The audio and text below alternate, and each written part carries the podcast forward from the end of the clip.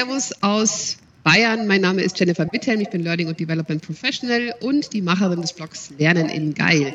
Heute bin ich nicht in München, heute bin ich in einem TriCat Space und das Ganze ist jetzt sehr spontan entstanden. Oliver Schuler, Geschäftsführer von TriCat und ich waren gestern im Austausch.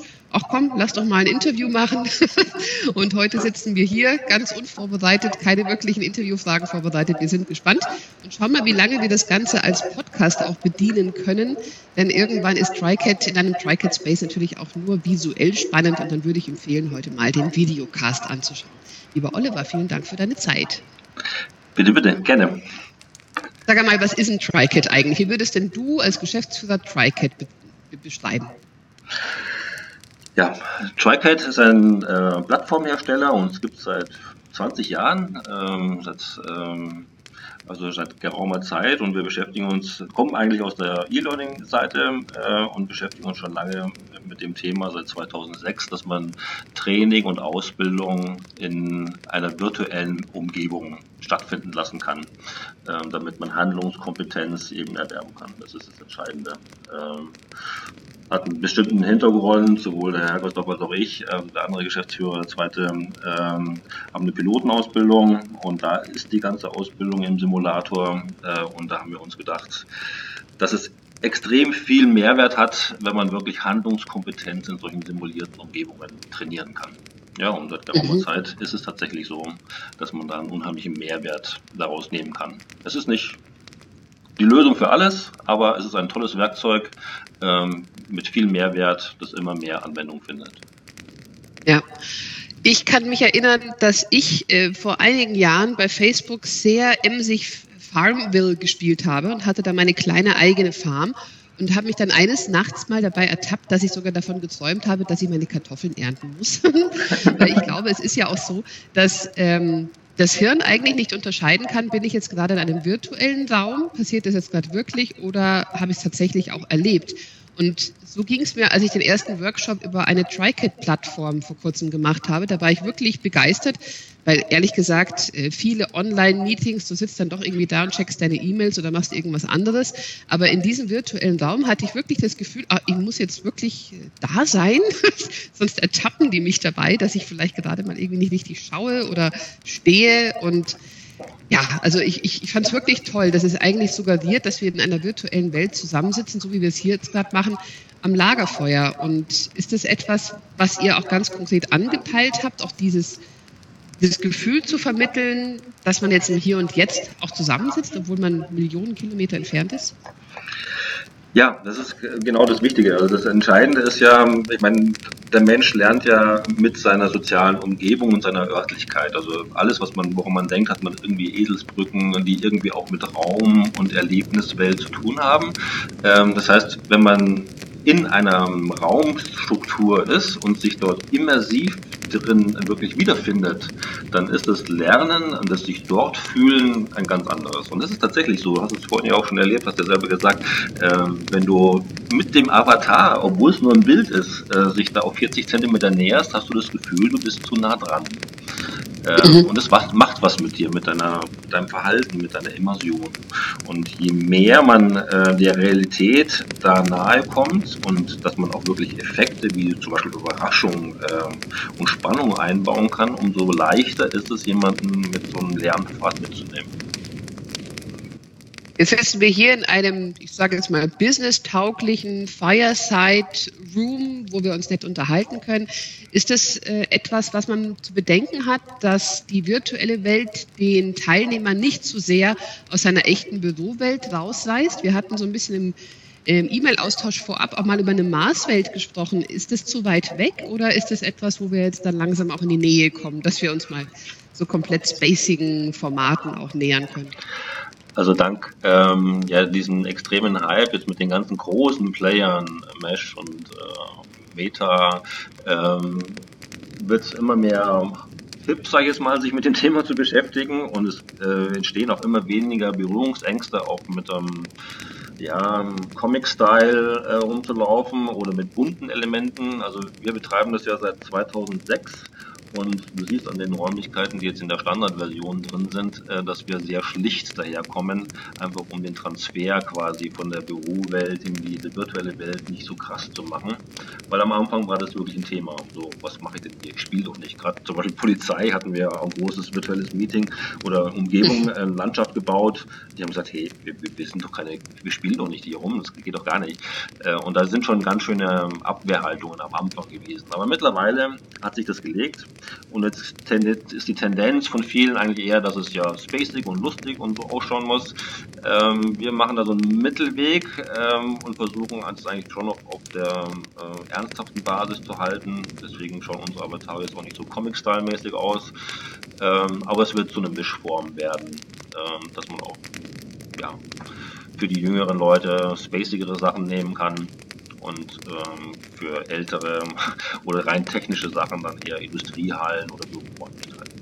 Also das wird die mhm. ganze Bandbreite. Ich mache mal Daumen hoch und ähm, frage mich natürlich bei der Gelegenheit, was ist denn so eure Ausrichtung, was ist eure Vision, was ist eure Mission, wo soll es denn hingehen, wenn es euch schon seit 2006 gibt?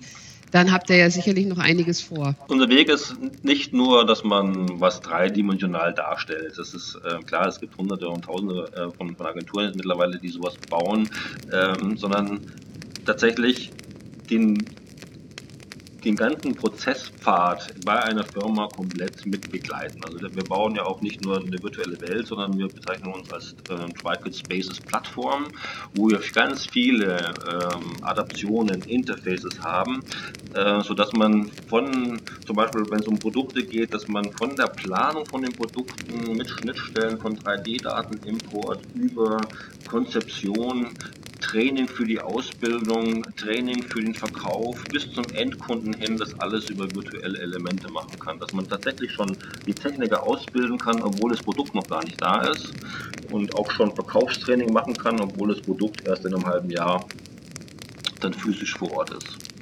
Ähm, das heißt, dieser ganze Virtualisierungsprozess wird den ganzen, äh, den ganzen Strang der Produktion äh, und den Lifecycle Management begleiten. Das ist unser, unser Thema und da wird an ganz, ganz vielen Stellen gearbeitet. Ähm, ja, von, von Virtualisierung, von wirklichen digitalen Zwillingen in den Geräten. Ich kann ja nachher mal kurz Bilder zeigen, wo wir tatsächlich auch Maschinen abbilden, die, mit denen man bedienen kann, wo echte Software reinläuft äh, und man echte Simulations Simulationsthemen betreiben kann.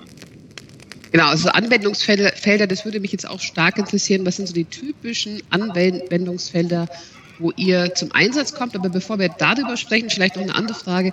TriCat muss wahnsinnig teuer sein, oder? Also wenn ich, wenn ich jetzt eine, eine Firma bin und ich möchte jetzt meinen Mitarbeiter, keine Ahnung, mittelständisches Unternehmen, 500 Leute, ermöglichen, sich auch virtuell auf die Art und Weise zu treffen, ist das bezahlbar? Natürlich ist es nicht so wie jetzt, sage ich jetzt mal, äh, andere Werkzeuge, die ja teilweise um, äh, umsonst sind, die man einfach benutzen kann, weil da große Konzerne dahinter stecken, stecken und äh, Private Privatkapitalstrukturen, wo eigentlich kein Gewinn gemacht werden muss. Wir sind eine ganz normale GmbH und müssen natürlich von, von den Einnahmen leben.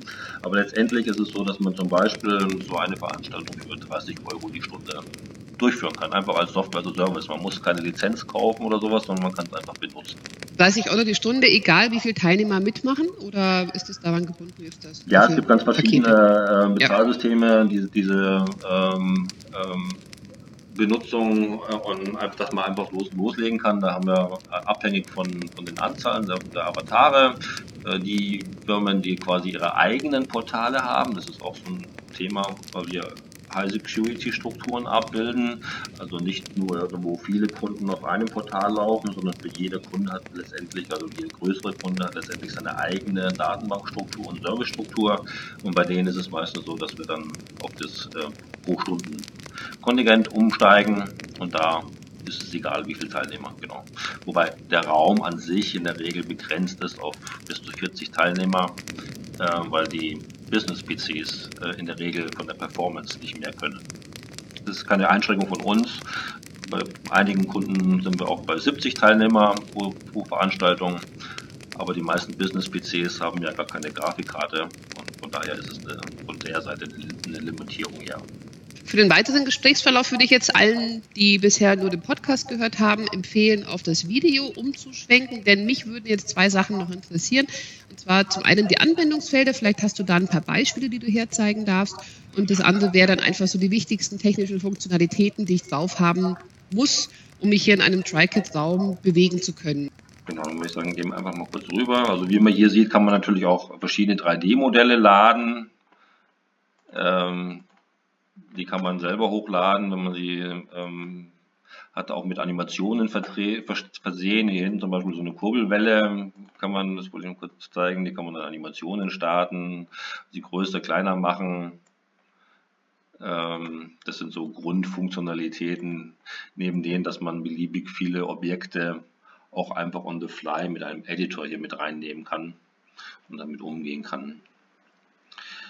Gehen wir mal in den anderen Raum, dann zeige ich dir eine kurze ja. äh, Videosequenz ein, ein, sehr großes Projekt. Wir haben den kompletten äh, Gotthardtunnel gebaut ähm, mit den Original-Geodaten von einem Schweizer Vermessungsamt mit den echten äh, Positionen der Gebäude, sodass der Lokführer auch weiß, wo es ist, äh, mit technischen Anleitungen, mit technischen Durchführungen, dass man wirklich äh, im Zug äh, dann den bedienen kann.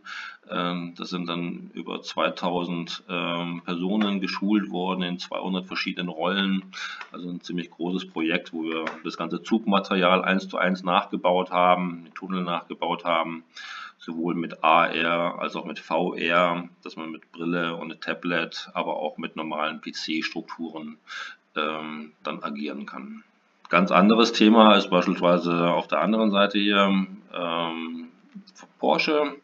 Ähm, da haben wir ein Porsche-Haus gebaut. Ähm, auch die, quasi die, die Vorgaben, ähm, die von, von Porsche gekommen sind, wo man unterschiedlichste Elemente ähm, abbildet, verschiedenste Trainings, nicht nur ähm, Verkaufstraining, sondern auch wirklich ganz viele technische ähm, Trainings, die durchgeführt werden, auch mittlerweile jetzt in der Porsche Schweiz ähm, überlegt auch, dass sie so ein Porsche-Haus auch für den Endkunden zur Verfügung stellt, dass man dann wirklich auch echte Gespräche ähm, mit dem Porsche-Haus führen kann, auch Bestellungen durchführen kann, solche Geschichten. Also wir haben fast alle DAX-Konzernkunden ähm, in den verschiedenen Bereichen, Siemens, Porsche, Audi. Äh, Was macht ihr für Siemens? Für Siemens äh, auch eine, einmal eine ganz normale die, diese Umgebung hier, ähm, die äh, das verwendet wird. Das hat übrigens auch angefangen, weil ich auch gesehen habe, dass du den Kai auch interviewt hattest ähm, mit, mit Global Learning in, in München. Ähm, und jetzt hat Siemens letztendlich schon drei eigene Portale. Ähm, einmal Siemens Software in Nürnberg, dann das eigene Portal, das, das älteste quasi, was schon vier, fünf Jahre haben sie das schon. Und jetzt hat auch noch ähm, Siemens Cyber Security angefangen, dass wir eben auch ähm, Confidential-Daten bereitstellen können. Das ist übrigens eines der wichtigsten Punkte, warum äh, wir von den Großen auch genommen werden, weil wir heute sicherstellen können, dass wir ja, einen hohen Sicherheitsstandard haben. Also wir sind in allen Punkten zertifiziert. Man kann Penetration-Tests machen, man kann sich seine eigenen Daten anschauen äh, und äh, alle IT-Security-Restrictions quasi äh, kontrollieren. Da fahren wir eine komplette Transparenz, sodass man auch sicher sein kann, wo die Daten liegen und dass wir so mit den Daten umgehen, wie wir es behaupten. Ein recht zentrales Thema, was momentan auch extrem nachgefragt ist, sind solche Themen wie hier in der Mitte, äh, dass man Software-Schulung, Software-Training durchführt. Ähm, das heißt, hier hat wirklich jeder Teilnehmer äh, seinen eigenen Rechner, auf dem er wirklich selbst arbeiten kann. Und in so einem Raum starten tatsächlich dann rund 20 Server, die die ganze Funktionalität dieses Raumes dann bereitstellen. Man kann wirklich ein Software-Trainingsraum mit einem virtuellen internen Netzwerk abgebildet werden und man kann virtuell Software-Training durchführen. Aber es gibt hier äh, eben auch ganz andere Punkte, dass man Onboarding macht für Bayer zum Beispiel. Das durchläuft mittlerweile fast jeder, der bei Bayer eingestellt wird, ein Onboarding, wo die verschiedenen Segmente trainiert äh, kennengelernt werden mit Intro-Videos von den verschiedenen Herstellern. Es gibt eine Konferenzlösung, äh, wo man bis zu 500 Teilnehmer einladen kann Ähm, da finden ganz viele Kongresse statt. Ähm, das ist Backstage-Bereich. Wir haben auch richtig große Kongresse, Shift Medical zum Beispiel, die über drei Tage laufen, wo weltweit ähm, Vortragende äh, dabei sind. Ähm, das ist zum Beispiel so ein My Innovation Award. Ähm, so kann es dann ausschauen. Das sind ein paar Screenshots, die wir verwenden können. Das haben wir gerade gesehen. Es gibt ähm, wirklich Maschinen, digitale Maschinen, die man bedienen kann. Ähm, auch komplette Editoren zum Beispiel, wo man die Abläufe und die Funktionalitäten der Maschine vordefinieren kann, um solche Trainings zu steuern, ähm, wo die Abteilung selber sowas definieren kann. Also die Anwendungsfälle sind gigantisch. Ähm, hier haben wir auch mit, mit künstlicher Intelligenz dem Avatar ein Sprachverstehen beigebracht. Also nicht nur, wie man es früher gemacht hat, mit, mit Keywords, sondern tatsächlich, äh, dass er einen Sprachumfang lernt und man kann ihm im, im Sprechen unterbrechen und ihm die nächsten Arbeitsschritte zeigen lassen. Das hier ist so eine AR-Anwendung, wo man die nächsten, die Arbeitsschritte gezeigt bekommt, äh, Arbeitsanweisungen bekommt oder aber auch in dem VR-Modell dann die Arbeitsschritte sich erstmal anschauen kann, bevor man sie dann die am echten Gerät mit den Hinweisen, wo man was machen soll, äh, bekommt mit den Arbeitsanweisungen.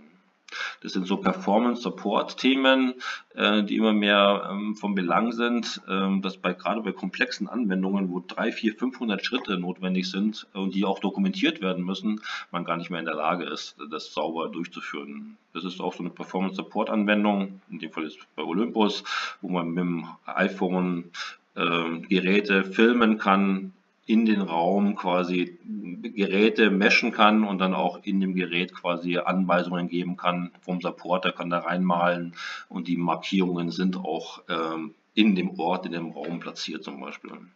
Das Ganze wächst immer mehr zusammen, so dass es ein, insgesamt ein, ein Ökosystem ist, wo man sowohl auf dem PC, sowohl mit iPad, iPhone, Brille, ähm, je nach Anwendungskontext dann eben in solche Welten eintauchen kann.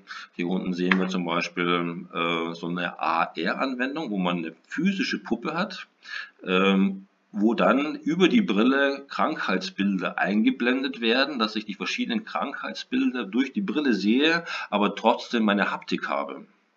Das sind so High-End-Elemente, die wir gerade so in, in, Forschungsthemen dann auch bearbeiten und die auch teilweise jetzt schon bei Kunden dann auch äh, mit zum Laufen bringen. Und das sind so die Visionen, die Ziele, wo wir hinwollen, dass man wirklich High-Performance Learning und Training äh, zur Verfügung stellt, äh, mit den viel, viel besseren Möglichkeiten, wie ein echtes Training es dann zur Verfügung stellt. Ich möchte auch noch dazu sagen, dass ich einen ganz normalen, normalen Brainstorming-Workshop auf eurer Plattform auch schon richtig klasse fand, weil es einfach hilfreich war, die Aufmerksamkeit zu steigern und tatsächlich auch das Commitment und das Engagement zu steigern. Was äh, sind denn so die wichtigsten Funktionalitäten, wenn ich hier so durch die Gegend schaue? Also gerade jetzt auch in meiner Navigationsleiste. Hast du denn da so einen kleinen Crashkurs für jeden, der zum ersten Mal mit TriKit arbeitet? Ja, also du bist jetzt quasi als, als äh, Trainer eingeladen worden. Es siehst also auch mehr, hm? wesentlich mehr Funktionalitäten als Teilnehmertools. Das braucht man zum Steuern von Mikrofon und Headset.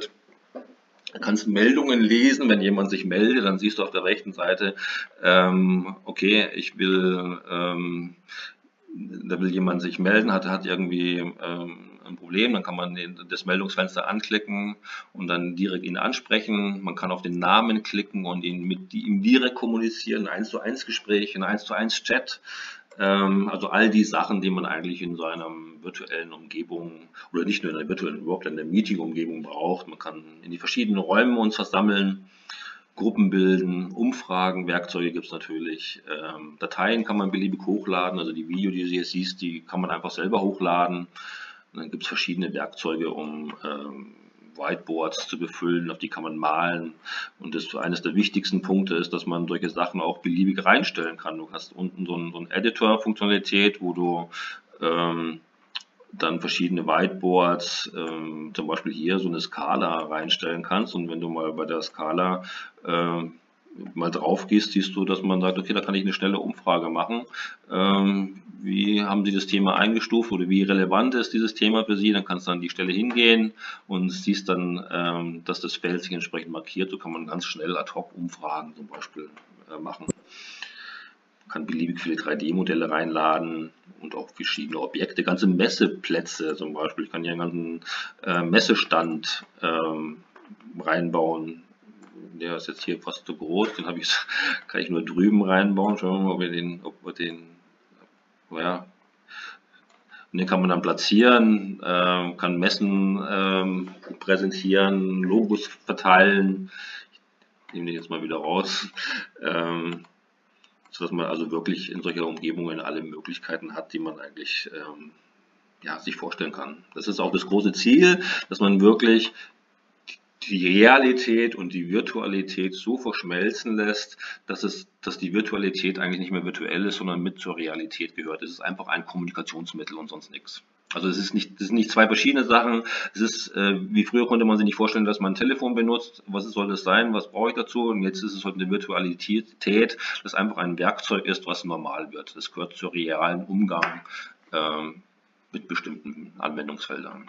Stichwort, äh, was brauche ich dazu? Was brauche ich denn, um TriCat zu benutzen an Hardware? Also ich weiß jetzt, ich habe ein Headset auf, dass es über meine externen Lautsprecher jetzt schlechter wäre, das, also Lautsprecher zu machen. Also wir, wir haben uns wir haben uns sehr stark darauf fokussiert, dass wir mit Business-PCs arbeiten. Zum Beispiel äh, keine große Firma oder überhaupt auch kleinere Firma kauft extra Hardware dafür.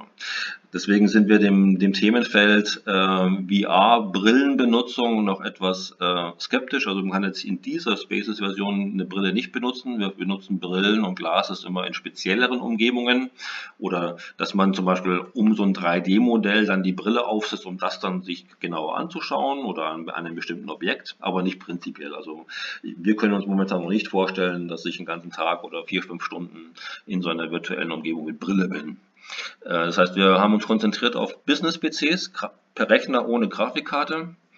Äh, und die Netzwerklast muss auch sehr gering sein äh, und die ist momentan sogar etwas geringer wie bei Teams, weil ja die Grafik auf dem, auf dem Device selber erzeugt wird, sodass die Netzwerklast sehr gering ist.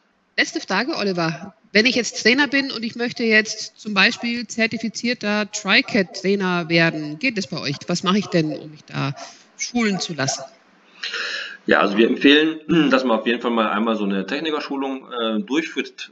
Das ist nicht letztendlich nicht anders. Für eineinhalb Stunden geht man durch die Räume, lernt die ganzen Werkzeuge kennen bekommt kleine Aufgaben gestellt, dass man eben zum Beispiel mit dem Szenen-Editor solche Sachen mal platzieren soll und so wie wir es jetzt hier drüben aufgestellt haben, ähm, mit verschiedenen Plätzen, mit Feuer und so. Solche Szenen kann man sich abspeichern, so kann man dann verschiedenste Settings machen ähm, für bestimmte Trainings und kann das wieder laden und der Umgang muss einfach einmal durchgeführt werden und das ist so unser Wunsch, dass das so einmal durchgeführt wird. Es gibt dann auch ein Modul, das etwas größer ist. Das ist so ein Vier-Modul-Lehrgang, ähm, wo wir dann sagen, okay, jetzt ist er wirklich ähm, soweit fit und kann dann wirklich äh, Trainings durchführen. Wobei das von unserer Seite natürlich keine, keine zwingende Voraussetzung ist. Viele haben ja auch gar kein Problem. Die, das ist eigentlich von unserer Seite, sagen wir, das ist so intuitiv, dass es nicht zwingend notwendig ist. Ähm, aber man muss sich natürlich schon ernsthaft damit befestigen. Einfach so ein Werkzeug neu benutzen, äh, führt in der Regel dazu, dass irgendwas schief geht. Ansonsten jeder, der die Lizenz kauft, der kann im Grunde loslegen. Man braucht keine Lizenz, man kann einfach nur einen, Account anlegen, äh, man mhm. braucht auch keinen Kontakt zu uns, man kann einfach da Credits hochladen via PayPal oder man, man zahlt sie und kann dann einfach loslegen man, man braucht zu uns eigentlich gar keinen Kontakt. Ähm, man kann uns aber auch anrufen, dann kriegt man ähm, das gezeigt, das ist ein, so ein Onboarding-Thema und kann eben auch so ein ähm, Train the Trainer buchen. Ähm, das kostet 150 Euro für eineinhalb Stunden und kriegt sie dann alle Elemente gezeigt. Herzlichen Dank, Oliver Schuler, Geschäftsführer von TriCat.